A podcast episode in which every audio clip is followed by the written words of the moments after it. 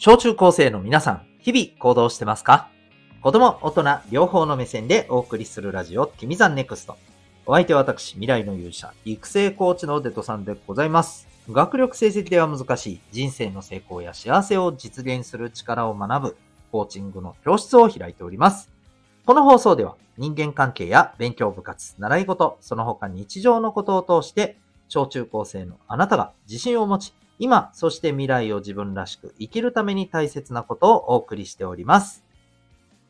今日のテーマはですね、えー余裕があるってこういうことでは？というね、えお話でいきたいと思います。まあ、余裕という言葉についてね、ちょっと考えてみましょうと。そこから、えーまあ、自分たちのね、えーこと、勉強とか、え人間関係とかね、まあ、いろんなものに、えーどうつながってくるかなということをね、えー考えてみる、そんな時間に、えーできたらなと思っております。えーちょっと難しく聞こえるかもしれないけど、意外とそうでもないんじゃないかなと思いますので、ぜひ最後までお付き合いください。はい、今日のテーマでございます。余裕というね、えーお話なんですが、えっと、今日これをね、話そうと思ったきっかけがね、えっと、なんか、ふとね、鬼滅の刃を読み返し始めたんです。最初から。うん。あの、え、今更？って、ああ、そっか、4月からアニメ始まるもんね、みたいなね。あの、いろいろ思った人いるかもしれないんだけど、別にそういうわけではなくて、なんとなくなんですよ。で、一応僕は最後まで漫画を読んで、結末まで知ってはいるんですけどね。うん。改めて読んでみたんです。でね、この余裕っていうことをね、ちょっとこう、考えさせられたんですよね。うん。で、ちょっとここで一回さ、みんなにちょっと改めて考えてほしいんだけど、余裕があるってさ、どんな状態？これちょっと考えてほしいわけ。うん。でね、ちょっとこう考えながら聞いてほしいんだけど、この鬼滅の刃の最初の場面ね。これもしかしてこれちょっと聞くのが、なんかネタバレ的で嫌だなと思う人は申し訳ないけど、ここで止めてもらったらと思うんだけど、はい、まあ大丈夫じゃないかなと思うんで、えーいきますよ。うん。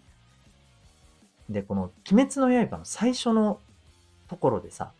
その家族全員をね、炭治郎が殺されてしまってさ、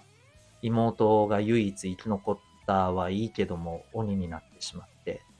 で、えー彼女を戻すためにっていうところでね、あの、水柱の富岡義勇さんのね、あの、推薦というか紹介を受けて、えー、鱗滝さんというところ、あところじゃない、人のところにね、えーまあ、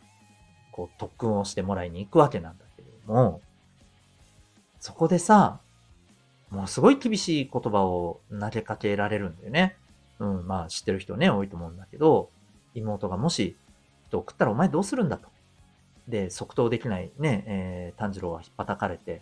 えーそれはもうこれしかないんだと。えー妹を殺してお前も自害する。それだけだと。でもそうなっちゃ絶対いけないと。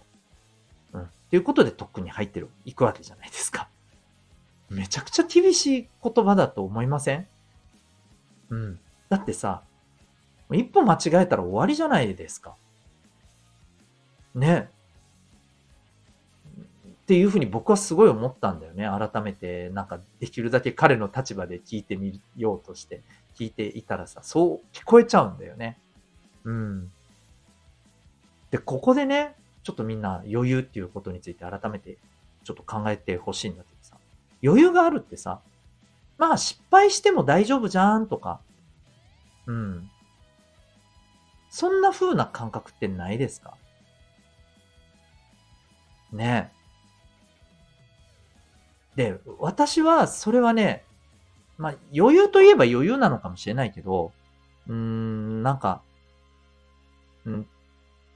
目指してほしい余裕じゃないよなってやっぱ思うんだよね。そうじゃなくてさ、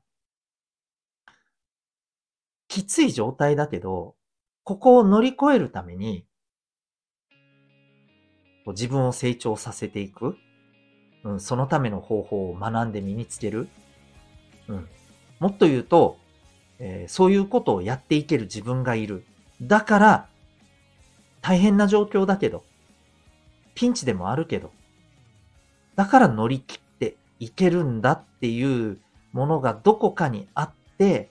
ないかもしれないよ。ないかもしれないけど、えー、でもそこに向かっていくんだよっていう、えー、その気持ちがしっかり固まった時に僕は本当の余裕っていうのができるんじゃないかと思うんだよね。実際に、この、ね、炭治郎もそうだけど、まああれは確かにね、漫画だからとかメタ視点で見ちゃうともう、これ全て台無しになっちゃうかもしれないんだけど、ね、とんでもない特訓をなんか自分で、ね、ちょっとユーモアもあるような感じで自分で自分を振り返りながら、鱗立さんの特訓はああでこうでみたいなさ、ことを言ってるシーンがあるわけですね。うん。なんかでも私には、ある種、いやもうやっていくんだよっていうところに、こう、彼の気持ちがしっかりとね、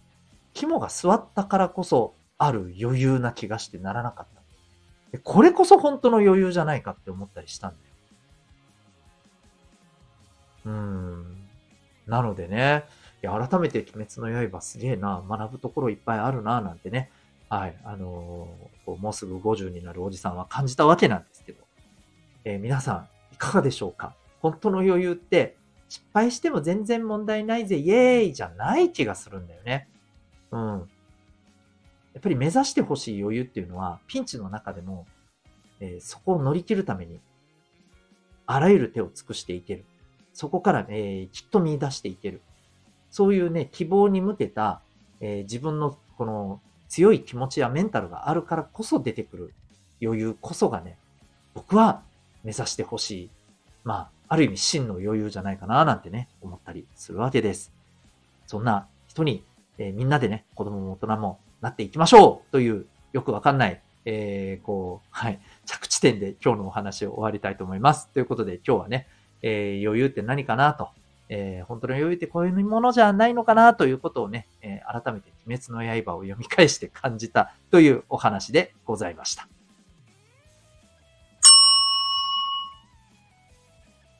いかがでしたでしょうか？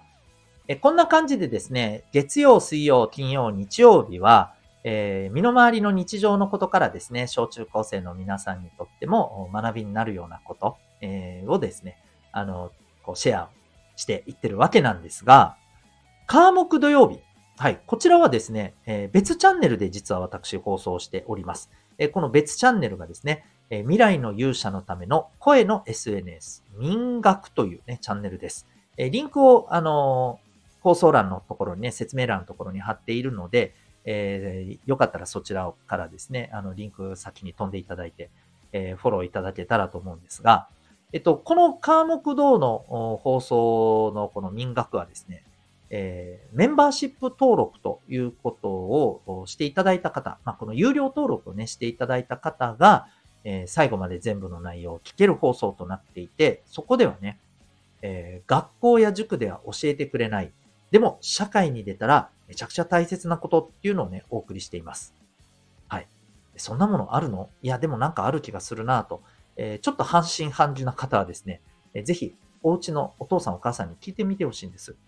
大人になって、えー、あ、学校とかでこういうの教えてくれてたらよかったのになって思うことあるって。うん。多分ね、えー、あれやこれや、あるよって言って 出てくると思います。きっと。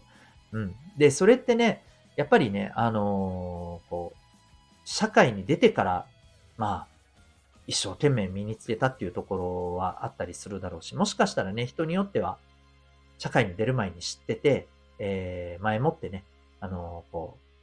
それに備えていたからこそ、うまくいったっていう人もいるかもしれない。で、こういうことってね、えっ、と、実は、この今の時代、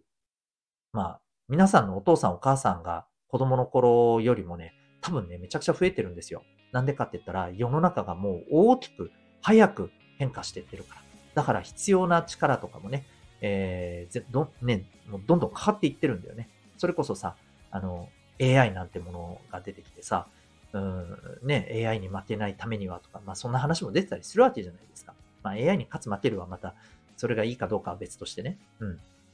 まあそんな、あの、世の中になってきてる。だからこそ、えっ、と、社会に出る前にですね、えー、必要なことをここで学んで実践して身につけておいてほしいというのがこのチャンネルです。月額500円で最後まで聞けるようになってます。えー、非常にね、あのもう超お得なね、学びのチャンネル、ポッドキャストだと思ってるので、えー、ぜひ、えー、多くの小中高生の方に、え役に立ててもらいたいんですが、これ登録するとき注意が必要です。えお金がかかることなので、ぜひ、え自分の判断でやらないでください。お家の人、えお母さんお父さんに相談してください。そして申し込みは必ずお父さんお母さんにやってもらって。はい、そこだけよろしくお願いします。登録お待ちしております。はい、エンディングトークでございます。まあ、鬼滅の刃今更って思った人多いかもしんないけどさ、やっぱりあれは、いろいろ勉強になるところ多いと思うよ。まあ、どんな視点で見るかっていうのが重要だと思うんだけどね。はい。アニメは4月から新しいシリーズが始まるのかな。まあ、絵もね、ものすごい綺麗になってますし、あの、アニメの演出すごくね、あの、いいです。前回の刀鍛冶の里編もね、あの、非常に良かったんで、まあ、結末知ってるしなーなんて人もね、えー、見てみると新たな発見があるかもしれません。というわけで別に鬼滅ファンなわけでもないんで、ないんですけど、はい。まあ、あの、気になる人は見てみたらいいんじゃないかななんて思いますよ。ということで、あなたは今日この放送を聞いてどんな行動を起こしますか？それではまた次回、学びようき一日を